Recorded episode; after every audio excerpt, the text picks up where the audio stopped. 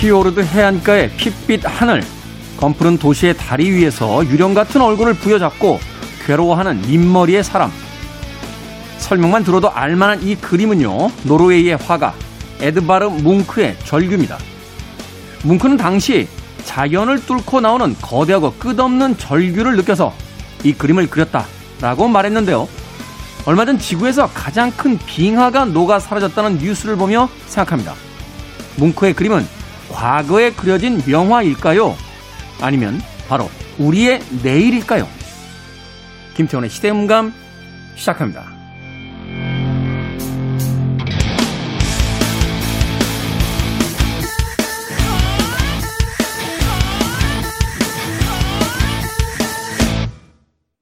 그래도 주말은 온다. 시대를 읽는 음악 감상회 시대음감 김태훈입니다. 에드바르 뭉크의 절규. 뭐 이 그림 한두 번 안 보신 분들은 안 계실 것 같습니다. 굉장히 대중문화에서 많이 패러디된 그런 그림이기도 하죠. 가장 먼저 떠오르는 것은 나 홀로 집에에서 네, 그 컬킨이죠. 컬킨. 예, 그 컬킨 소년이 아버지를 흉내내면서 면도를 하고 나서 애프터 쉐이브를 얼굴에 딱 대는 순간 네, 으악 하고 소리를 지르는 장면인데 바로 그 에드바르 뭉크의 절규의 그 인물의 패러디였다 하는 이야기가 전해지고 있고요. 또 하나 가장 유명한 패러디는 공포 영화인 스크림에서 어, 그 악당들이 쓰고 나오는 괴이한 복면, 바로 이 뭉크의 그림에서 착안한 복면이었다 하는 이야기는 너무나 유명합니다. 자, 그런데요, 이 그림이 왜 그려졌는지를 알고 있는 사람은 그렇게 많지 않은 것 같아요. 뭉크가 그림과 함께 천팔백구십이 년에 남긴 글에 따르면요, 어, 핏빛 하늘에 걸친 불타는 듯한 구름과 암청색 도시와 피오르에 걸린 칼을 보았다. 내 친구들은 계속 걸어갔고 나는 그 자리에 서서 두려움으로 떨고 있었다. 그때 자연을 관통하는 그치지 않는 커다란 비명소리를 들었다. 라고 기록하고 있습니다. 에드바르 뭉크는 그저 예술적 감수성으로 이 그림을 그려낸 걸까요? 아니면 이미 그 당시부터 지구가 외치고 있었던, 자연이 외치고 있었던 인간에 대한 어떤 절망적인 절규의 소리를 듣고 이 그림을 그려냈던 걸까요? 세계 기상기구가 십구 일 발표한 기후보고서에 따르면요, 작년 한 해 전 세계에서 발생한 대형 홍수와 산불, 사이클론 등 이상기후 현상이 역대 최다를 기록하고 있다고 합니다. 이 지구라는 환경은 하나의 거대한 유기체다라는 이야기를 자주 합니다.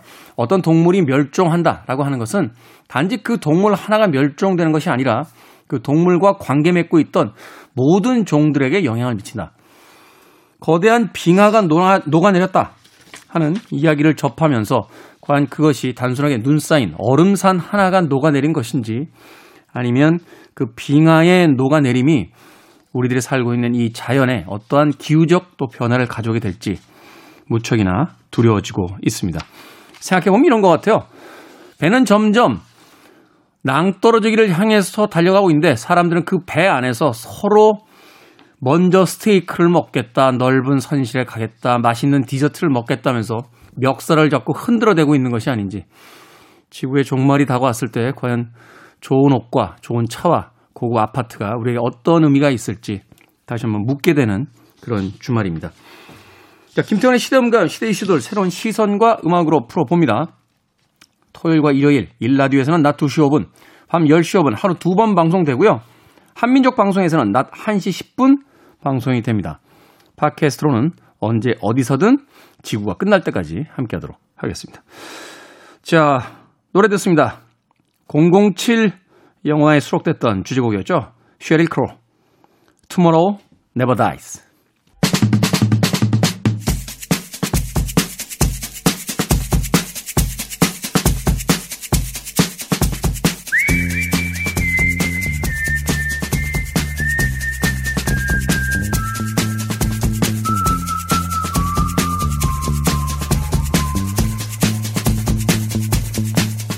한 주간 사람들이 많이 본 뉴스, 그리고 많이 봐야 하는 뉴스를 소개합니다.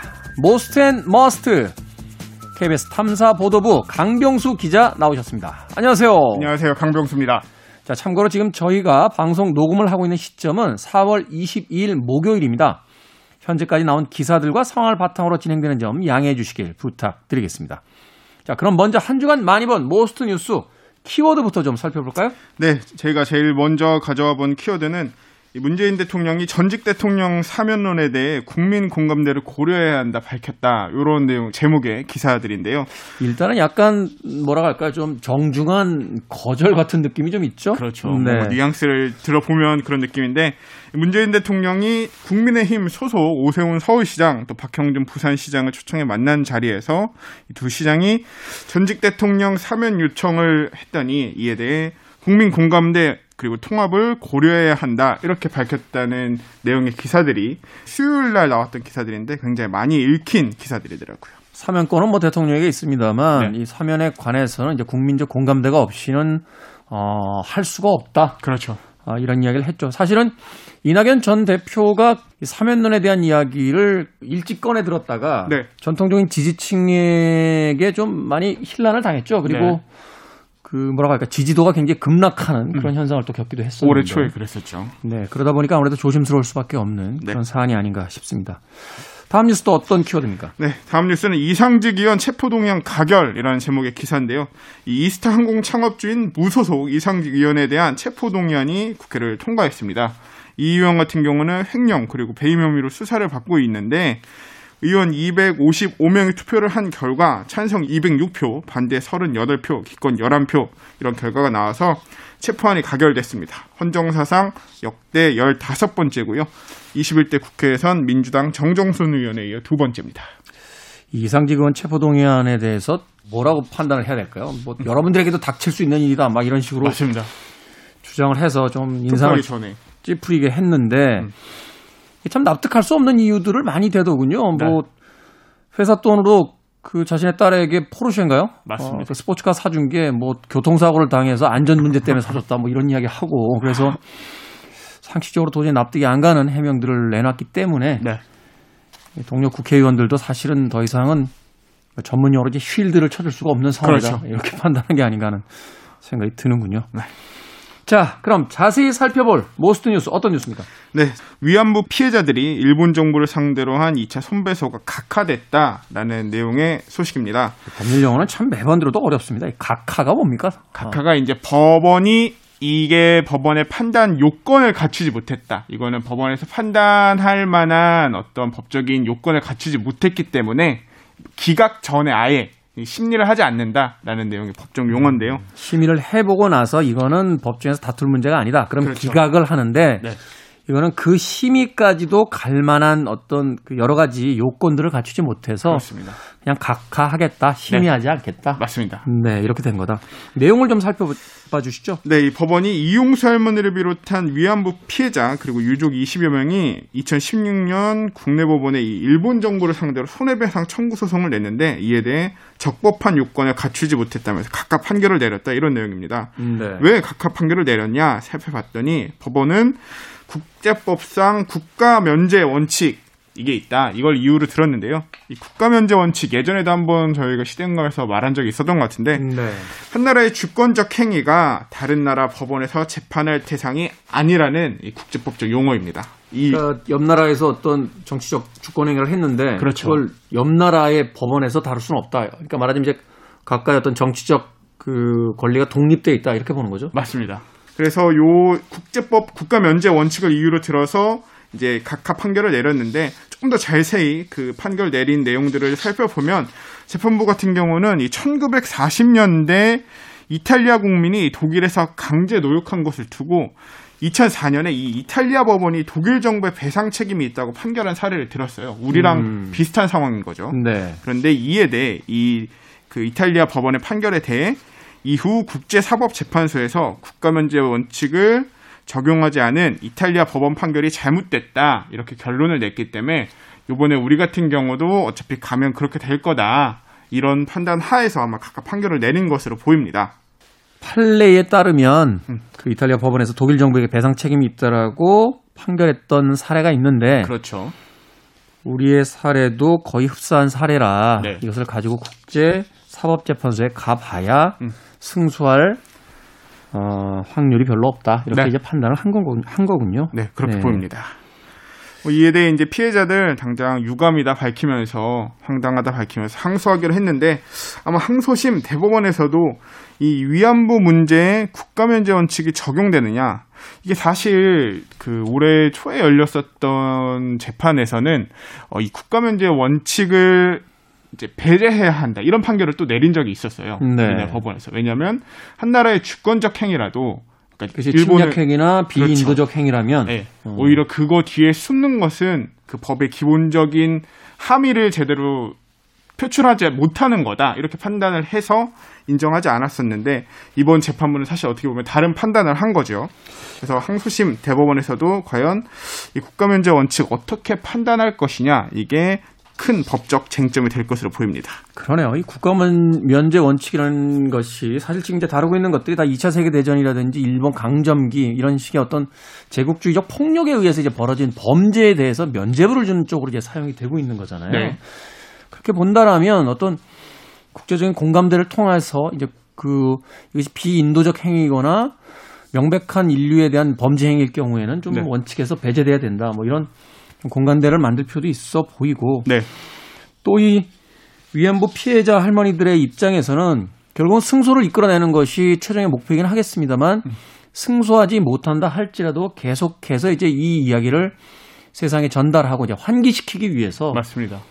해소할지 몰라도 계속 이제 항소심까지 이어지는 어떤 투쟁을 해보겠다. 그렇죠. 라고 지금 이야기를 하고 계신 거죠. 그렇죠. 일본은 뭐 이거 시끄러지면 좋을 거 없으니까 그냥 무대응 하겠네요. 여전히요. 일본은 정말 이 문제에 대해서는 단 한 번도 입장을 제대로 밝힌 적이 없기 때문에 아마 향후에도 무대응으로 나올 가능성이 높다는 관측이 높습니다.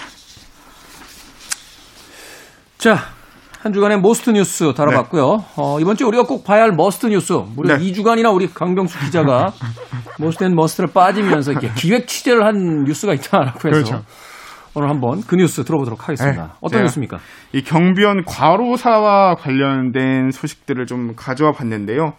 저희가 이, 제가 탐사보도부에 있지 않습니까? 네. 탐사보도부가 어떤 사안에 대해서 좀 데이터를 많이 한번 찾을 수 있는 데까지 찾아보고, 그를 데이터를 통해서 뭔가 구조적 문제가 있는 게 아닐까 에 대해서 취재를 하는 부서인데, 저희가 이 경비원 과로사와 관련해서 경비원분들이 노동 환경이 열악하다, 이런 이야기는 다들 언론을 통해서 많이 좀 접해보셨을 텐데 그렇죠. 일하다가 이렇게까지 많이 돌아가시나 하는 거는 사실 많이 알고 계신 분들이 없더라고요.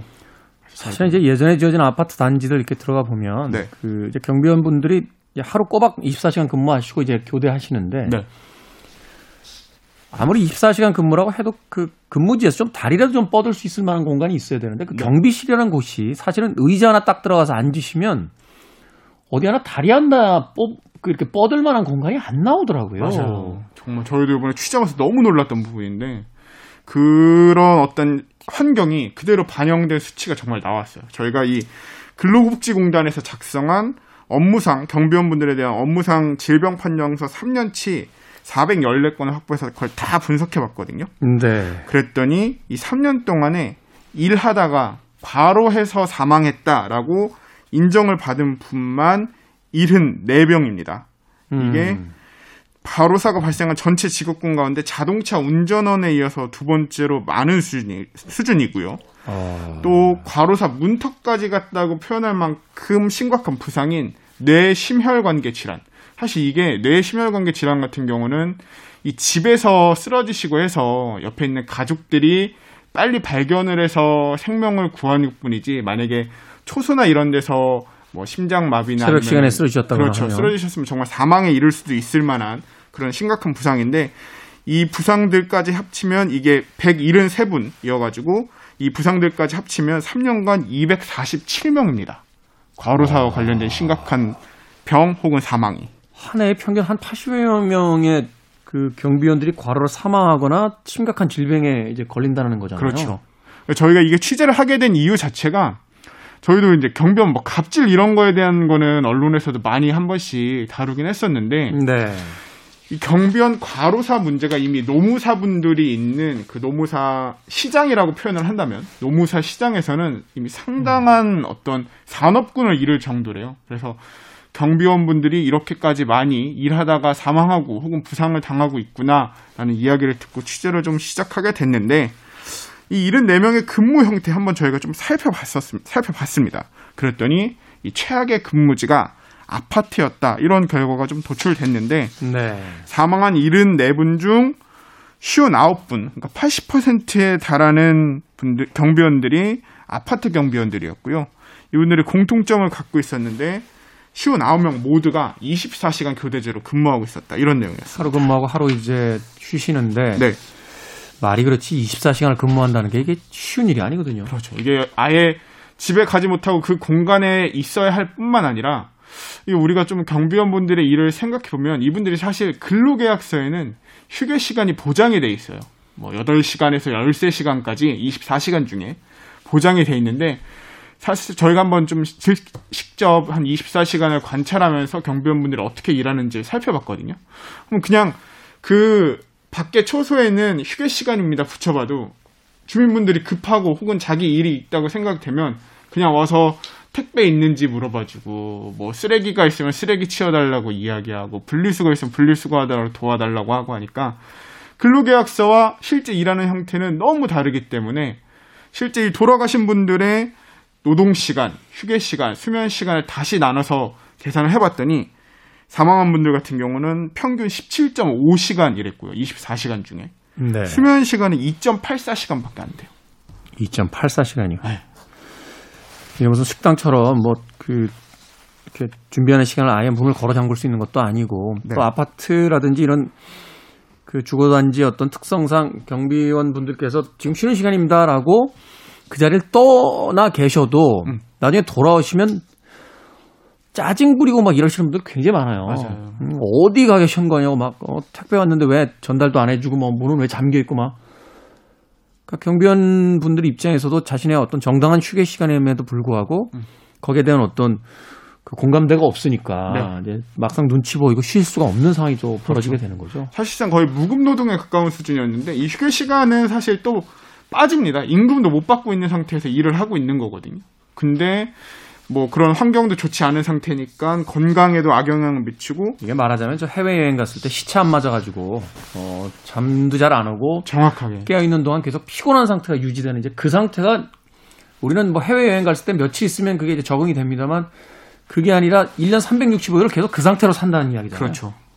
그러니까 뇌 심혈관계에 치명적인 부상을 입을 수 있는 더군다나 쉬는 시간이 보장이 돼 있는데 그 시간은 이제 무급으로 쉬게 돼 있는 건데 그 시간을 일을 시키면서 유급으로도 해주지 않는다는 거 이게 또, 또 하나의 문제가 되겠군요. 네. 경비원분들 아까 잠깐 이야기했습니다만 쉬는 네. 공간이 거의 없지 않습니까? 쉬는 공간이 사실상 경비 초소와 분리되어 있는 공간도 일단 많이 없고요. 그다음에 경비 초소와 설령 분리되어 있다고 해도 대부분이 지하에 있거든요. 그래서 저희가 한번 어, 작년 시월에 돌아가, 일하다가 실제로 사망한 분이 일하던 아파트에 찾아가서 휴게실이라고 하는 공간을 한번 들어가 봤어요. 어떤 환경인지, 노무사랑 같이. 근데 보니까 위에는 뭐 다 성면이 정말 그냥 퍼프가 날리듯이. 바람물질이죠? 그렇죠. 네. 있고, 거기에 식기들을 놓을 데가 없으니까 그 성면가루 다 떨어지는 곳에 그렇게 있고, 경비원분이 이걸 또 성면가루 같은 거를 좀 안 하게 뭐를 치려고 공사를 좀 하려고 하면 아파트 주민분들이 시끄럽다고 항의를 하니까 밤에 자비를 들어가지고 간신히 가루만 안 떨어지게 위에 천막처럼 뭐 쳐놓은 그런 상황도 있었고. 그러니까 휴게 공간이 아니고요. 저도 그렇죠. 경험적으로 아는데 아파트 지하에 어디 그냥 한쪽 구석 네. 그거를 휴게 공간으로 지정을 해준 거지. 이게 맞습니다. 휴게 정확하게. 공간으로서 세팅이 되어 있는 공간이 아닌 거잖아요. 그렇죠. 명목상만 휴게 공간인 거고요. 같이 살아갔으면 좋겠습니다. 네. 케이비에스 탐사보도부 강병수 기자와 함께 한 주간 사람들이 많이 본 뉴스 그리고 꼭 봐야 하는 뉴스를 소개하는 모스트 앤 머스트 진행해봤습니다. 고맙습니다. 감사합니다.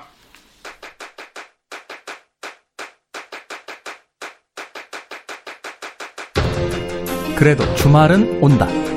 김태원의 시대 음감.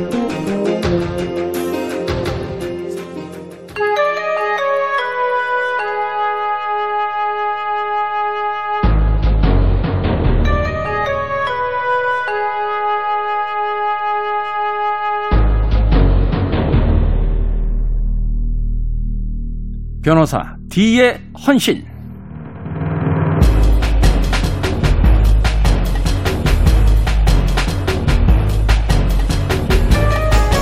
뭔가 억울한 상황에 처했을 때 야 그래 법대로 하자 라고 당당하게 외치고 싶지만 순간 멈칫하게 되는 이유, 그 법의 속사정을 잘 모르기 때문입니다. 알수록 당당해질 수 있습니다. 이 시대 주목해볼 만한 사건 이야기, 변호사 D의 헌신. 추리소설 쓰는 변호사, 변호하는 추리소설가 도진기 변호사님 나오셨습니다. 안녕하세요. 안녕하세요. 도진기입니다. 반갑습니다. 네, 오늘 오시면서 그 아주 맛있는 에그타르트를 가져오셨는데, 저도 얻은 거라서 죄송합니다. 모처럼 가져왔는데 얻은 거라서. 다 사연이 있습니다. 이 변호사님께서 이본부의 라디오 디제이가 되셨다고 합니다. 축하드립니다. 감사합니다. 제가 다행히... 축하를 이렇게 드릴 수 있는 건 어, 저하고 시간이 안 겹치셔서. 저도 정말 큰 다행인 게 겹쳤으면 좀 많이 그 망했을 것 같아요. 저도. 아니 망한 게 아니라 겹치게 되면은 저희 프로에 못 나오시잖아요. 아, 안 되죠 그럼. 예, 예. 그러면 안 되죠. 예. 예. 아무쪼록 그렇게 편의를 봐주신 이 방송사 분들에게 다시 한번 감사의 말씀을 드리겠습니다. 어쩌다 이렇게 디제이를 하게 되고 보니까 저는 그 김태훈 선생님이 존경하게 됐습니다. 아, 저를요? 예. 디제이가 정말 어려운 일이더라고요. 몇 달 지나면 저를 이렇게 아래로 내려다보시기 시작합니다. 자, 변호사 D의 헌신, 오늘 만나볼 사건 어떤 사건입니까? 예, 오늘은 굉장히 아주 해묵은 논쟁입니다. 태권브이와 마징가제트의 표절에 관한 판결입니다. 태권브이와 마징가제트 표절에 관한 판결. 예. 이거 벌써 관심이 모아지는데요.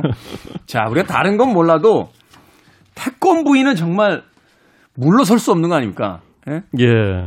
최근에 뭐 그 긴장 상황도 오고 했었습니다만 그래도 여전히 평화가 유지되고 있기 때문에 지금 육십삼 빌딩에서 레이저를 받아가지고 예, 국회의사당에다 쏘면 이제 뚜껑이 열리면서 태권브이가 나오게 돼 있는데 네. 예, 아직까지는 나오고 안, 나오지 않고 있죠. 그게 이제 팔십 년대 조건데 지금 네.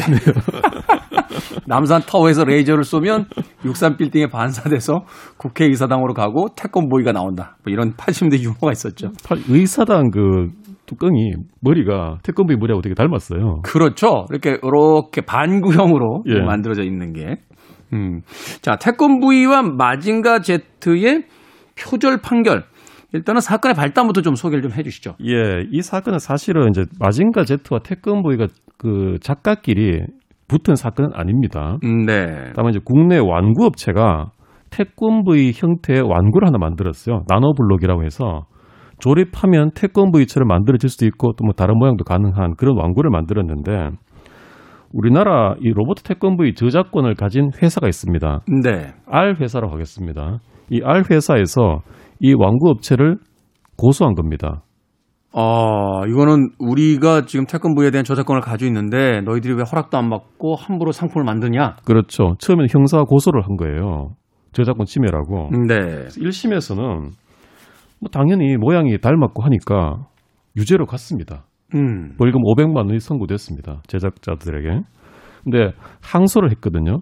근데 항소심에서 문제가 된 게 이 완구 제작업체가 새로운 주장을 하고 나옵니다. 네. 어차피 태권브이 당신도 마징가제트 표절 아니냐. 어. 저작권 당신 없다. 말하자면 오리지널리티가 당신이 없다. 네, 네. 이게 그러니까 한국 업체들끼리 붙은 겁니까? 그렇습니다. 아니 이 사람들. 네. 그렇게 주장이 되니까 이 일단 법원도 당황했어요. 그렇겠네요. 예, 왜냐하면 여기서 마징가제트의 표절 여부를 판정을 해줘야 되고 사실 이 사건과는 큰 연결점이 없는 사건인데도 불구하고 음. 그걸 해줘야 되고 또 그 결과에 따라서 사실 여론이 굉장히 좀 요동칠 수 있는 그런 사안 아니겠습니까? 그렇죠. 일단은 이 심에서 이 그 피해자 어, 피의자 쪽에 에, 그 주장을 일단은 검증을 해보려면 그러니까 로버트 태권브이가 마징가제트의 표절인지 아닌지부터 일단은 결과가 나와야 예. 이제 판결이 가능해지는 상황이 벌어진 거죠. 예. 그래서 여기서 일단은 마징가제트와 태권브이라는 작품에 대해서 좀 알아봐야 될 것 같아요. 네. 그래야지 이 판결을 떠나서 우리 청취자분들이 표절이냐 아니냐에 대한 판단을 좀 하실 수 있을 것 같고요. 음. 저는 이 마징가제트와 태권브이 세대거든요. 그렇죠. 김 선생님도 마찬가지시겠지만 저는 아마... 조금 그 다음 세대입니다. 예. 아 그렇죠.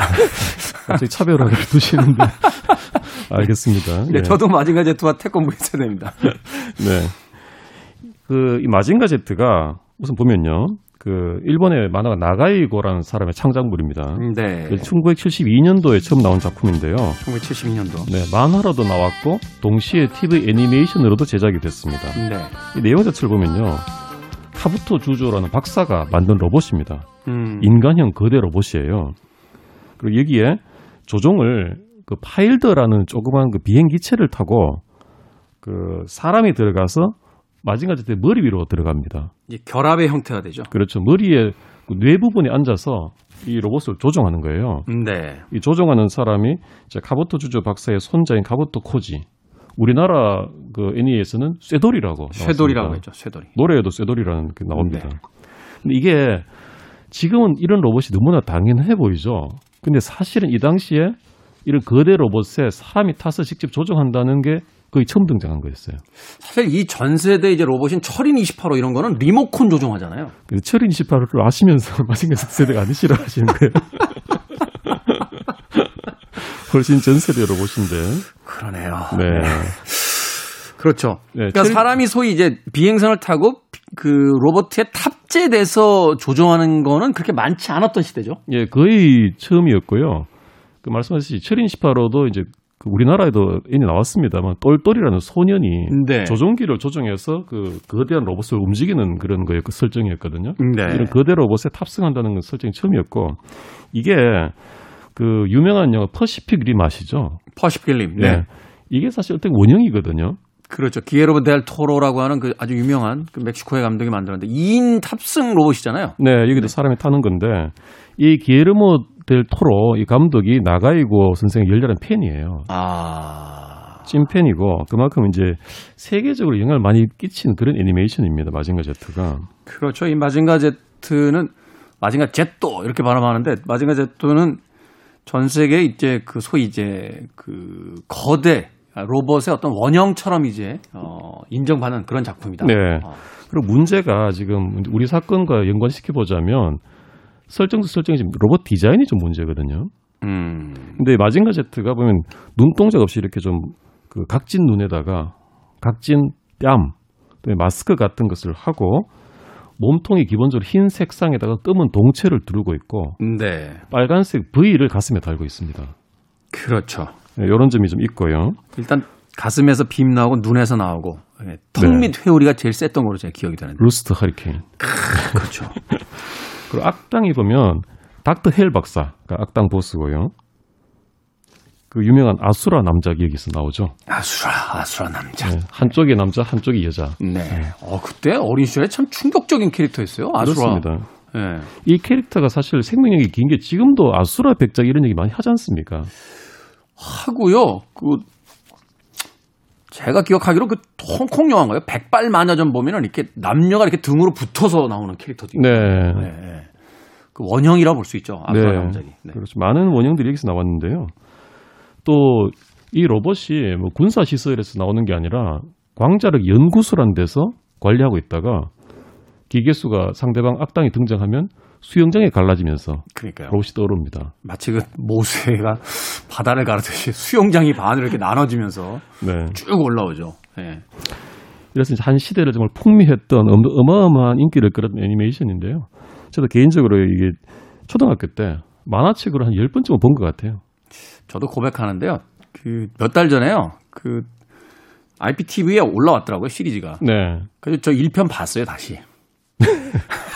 왜 숨기셨죠? 엄청 재밌더라고요. 다시 보는데 야, 이거 오십 년 전 만화 영화가 이렇게 재밌을 수 있나 하면서 사람을 매료시키는 점이 있는 것 같고요. 네. 저는 이제 사실은 그 당시 티비에서 해주던 마징가 애니메이션을 한 번도 못 봤습니다. 아. 왜냐하면 너무너무 보고 싶었는데 동시간대에 케이비에스에서 동물의 왕국을 했는데 아버지가 그걸 보셨어요. 크, 아버지 나빠요. 네, 아버지 나쁘십니다. 늘 아침에 그 만화 영화를 해주는 이유가 있잖아요. 아이들 그 휴일이라고 늦잠 자지 말라고 꼭 이른 시간에 그 만화 영화를 그 보여줘서 아이들이 그 만화를 보기 위해서 일찍 일어나게 만들었던 그런 어떤 그 추억이 있는데 네, 네. 이상하게 이런, 이런 일이 기억에 남네요. 그러니까 저도 사실은 그렇게 자주는 못 봤어요. 저희 어머니가 하여튼 아침마다 교회를 그렇게 데리고 다니셔서 어. 제가 이제 꾀병을 부려야지만 볼 수 있는 그런 상황이었는데 아마 그 기억 때문인지 몰라도 제가 그 아이피티비에서 다시 마징가 제트를 찾아보고 있는 게 아마 중간중간 비어있는 시리즈를 보기 위해서가 아닌가 생각이 듭니다. 네. 네. 그럼 여기서 이제 다음 비교 작품으로 우리나라의 그 로봇 태권브이. 네. 이게 김청기 감독의 천구백칠십육 년작 애니메이션입니다. 천구백칠십육 년작. 사 년 후에 나왔군요. 네. 그 당시 이미 이제 마징가 제트가 한국을 휩쓸고 있던 시기였고요. 저는 이 영화를 영화관에서 봤는데 그때 정말 그 흥분, 감동을 아, 잊을 수가 없거든요. 달려라 달려 로버트야. 예. 날아라 날아 태권브이. 네. 여기 사실 주제곡만은 확실하게 오리지널리티가 있는 좋은 곡이었어요. 사실 마징가 제트 주제곡에 대해서는 에피소드가 많습니다. 이게 일본 작곡의 곡인데 네. 당시에 이제 일본 음악이라고 그 한국 티비에서 쓸 수가 없으니까 가사만 약간 개사해가지고 엠비씨에서 마상원과 그 악단의 이제 작사 작곡으로 표기가 됐죠. 그래서 예. 한국 사람들이 이거 한국 노래인 줄 알다가 한일 고교 야구시합이 붙었는데 우리가 마징가 제트를 막 부르고 있는데 저쪽에서 일본어로 마징가 제트를 부르더라는 거예요. 그래서 아니 일본 애들이 마징가 제트 노래를 어떻게 알지? 라고 했는데 그게 하나 이제 해프닝이었죠. 예, 예, 그쪽이 원곡이었고. 네. 이 설정을 보면요. 여긴 또 이제 카부토 주조 박사였는데 여기서는 김 박사가 등장합니다. 그 만든 로봇이에요. 네. 근데 김 박사가 또 사망하고 아들인 김훈이 조종사가 되어서 제비호라고. 제비호. 팔도 비슷한 걸 타고 이 로봇 태권브이 머리에 들어가서 배로 움직여서 조종을 하는 그런 설정입니다. 들어가는 게 좀 다르지 않나요? 그 마징가 제트는 이렇게 딱 탑재하면 거기서 끝인데 네. 로봇 태권브이는 이렇게 돔이 열리고 들어가고 돔이 딱 닫히는 형태였는데. 네, 그래서 의사당 비슷한 모, 모양인데요. 네. 그 다음에 이제 배로 들어간다는 게 조금 다른 점이 있습니다. 음. 그다음에 가장 큰 특징은 뭐냐면 이 태권브이는 이름 그대로 태권도를 합니다. 아, 태, 아 잠깐만요. 태권브이가 배로 들어갔나요? 예, 머리로 일단 들어갔다가 아, 배로 내려가 배로 내려가서 거기서 아~ 조정합니다. 약간 퍼시픽 림하고 좀 비슷하죠. 그러네요. 어떻게 보면 일단 태권브이는 말 그대로 태권을 한다, 태권도를 한다. 네, 여기서 태권브이라는 이름도 나왔고 가장 큰 특질이라고 볼 수 있습니다. 음. 여기서 이제 이렇게 두 작품을 비교를 해봤는데요. 정말 오랫동안 우리 싸웠습니다. 태권브이가 마징가 제트를 베낀 거다 아니다, 독자적인 뭐 창작물이다 이렇게. 싸웠고 또 누가 대, 대결하면 누가 이기냐 이런 것도 싸웠고요. 음. 그러다 보면 판결이 정식으로 법정에서 이런 점에 가려지기도 했는데 아까 그 완구업체를 상대로 형사 고발 사건에서 이렇게 판단합니다. 태권브이가 마징가 제트 표절이기 때문에 저작권 없다고 주장을 했는데 판사는 이렇게 판단합니다. 태권브이가 일단은 우리나라에서 저작물로 등록이 되어 있었어요. 아, 고유 저작물로 등록이 되어 있다. 네, 일단 등록이 되어 있었고 두 번째는 이렇게 썼습니다.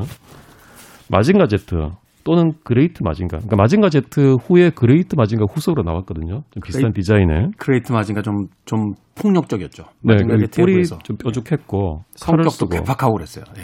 네. 외관상 특징적인 부분이 명백히 구별된다. 이렇게 썼습니다. 음. 근데 어떤 부분이 구별되는지는 그렇게 쓰진 않았어요. 그 판사도 입장이 애매했을 거라는 걸 이해는 갑니다. 그리고 이런 저작권에 근거해서 이 R사는 태권브이에 관한 캐릭터 사용 계약을 체결하기도 했다. 네.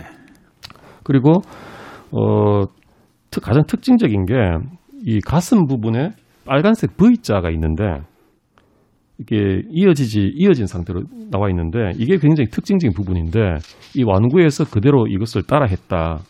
그래서 어, 이런 특징을 갖고 있기 때문에 태권브이는 마징가 제트에 독립된 저작물이다. 음, 판단하고 유사성은 있지만 그 차이점이 분명히 드러나고 있다. 네, 그래서 이 완구업체는 R사의 태권브이 저작권을 침해했다라고 해서 유죄를 다시 선고합니다. 음, 그러니까 여기서 우리가 이제 핵심적으로 이제 쳐다보고 있는 건. 로버트 태권브이는 마징가 제트의 표절이 아니다라고 이제 법원의 판결이 나왔다는 거죠. 그렇습니다. 네. 직접적인 사건의 쟁점 아니었지만 방론적으로 그런 판결을 내린 거죠. 음.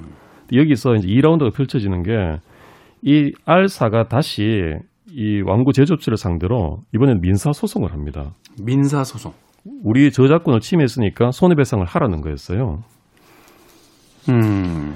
이게 민사소송에서 다시 이 완구업체는 항변을 합니다. 네. 똑같은 항변을 하는 거예요. 당신들은 마징가 제트의 표절작이다.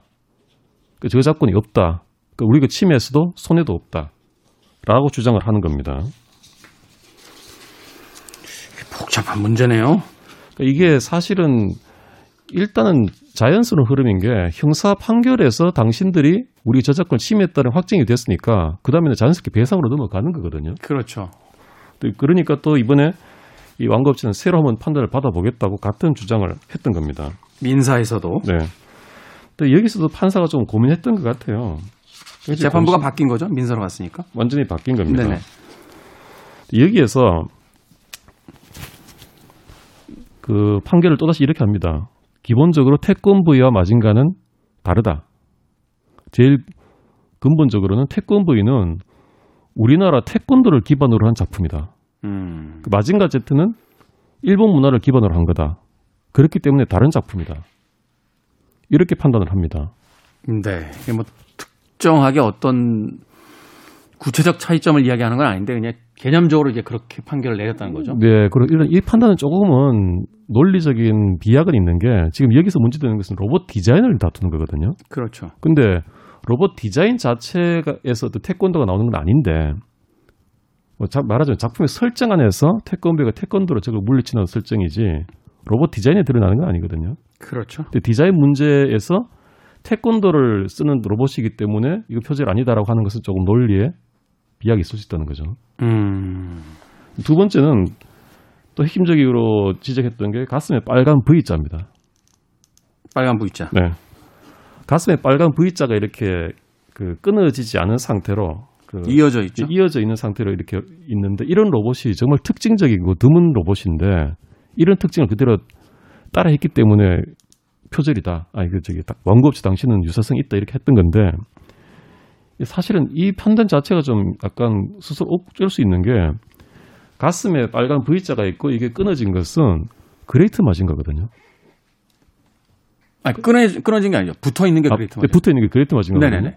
그러니까 그 판사 자체도 이런 거 굉장히 드문데 이걸 따라했기 때문에 표절이라고 그러면 그레이트 마징가가 이렇게 붙어 있는 V자가 빨간 게 있는데 이걸 따라했으면 표절 아니냐? 표절이 될 수도 있는 거거든요, 사실은. 그렇죠. 지금 이제 어, 정리를 해보면 이 로버트 태권브이가 마징가 제트의 표절이 아니다라고 디자인적으로 어, 판결을 내리는 그 핵심의 어떤 요소가 뭐냐면 이 로버트 태권브이 가슴에 있는 V자는 이어져 있는데 마징가 제트의 V자는 가운데가 떨어져 있다. 네네. 그러니까 디자인적으로 이건 다르다.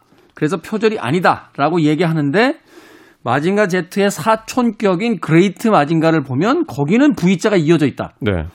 그렇다면 태권브이는 마징가 제트의 어떤 그 가문에 속하는 그레이트 마징가의 디자인을 또 차용한 게 아니냐. 이러면 이거 표절일 수 있는 거 아니냐. 그 판결 자체의 논리를 거꾸로 적용하면 오히려 그렇게 돼버린다는 거죠. 아. 근데 어쨌든 결론 자체는 결국 그래서 이 R사의 태권브이는 마징가 제트의 표절은 아니다라고 하면서 독립된 창작, 오리지널 창작물이거나 원저작물이라고 합니다. 원저작물이거나 혹은 마징가 제트를 참고한 이 차적 저작물이다. 음. 라고 했어요. 어, 이거는 그 오리지널티가 분명히 있지만 마징가 제트를 참고한 정도는 우리가 인정해 줄 수 있다. 그 정도 선에서 하지만 표절은 아니다. 라고 이제 판결이 나왔다는 거죠. 그렇습니다. 이게 사실은 판사의 어떤 고심의 결과물이라고 보는 게요. 첫째, 이게 독창적인 원저작물이다라고 하지도 않고 마징가를 참고한 이 차적 저작물이다라고 하지도 않고 음. 원저작물이거나 이 차적 저작물이다라고 애매하게 했어요. 이게 참 복잡한 문제일 수밖에 없는 게 이게 단순하게 로봇 하나에 대한 디자인의 문제가 아니라 이건 사실 그 일본 문화와 한국 문화에 관한 어떤 감정적 문제라든지 혹은 그 표절에 관한 이제 원론적인 어떤 그 문제까지 거론이 될 수 있기 때문에 네. 판사 입장에서 사실 판결하기가 쉽지 않은 저는 이 판사가 너무 좀 불쌍하다는 생각이 드는 게 너무 힘든 재판을 맡았어요. 판사님이 종교인이셨으면 그런 기도 하셨을 것 같아요. 제발 이 잔을 제 앞에서 좀 치워주십시오. 제가 어쩌자고 로버트 태권브이와 마징가 제트의 표절 시비의 판사가 됐단 말입니까? 그래서 그 고심의 결과물이 이런 약간 애매한 판정인데 이유가 뭐냐 하면 원저작물이 맞다라고 하려니까 좀 너무 닮은 것 같기도 하고 네. 그렇다고 좀 아니 부정하기도 좀 그렇고 사람들 감정도 있는데 이 차적 저작물이라고 하면 어떻게 해결되냐면은 네. 만약에 마징가 제트를 표절을 한 작품이라고 해도 그거는 원작자와 이 R 사이 분쟁이 되는 거예요. 그렇죠.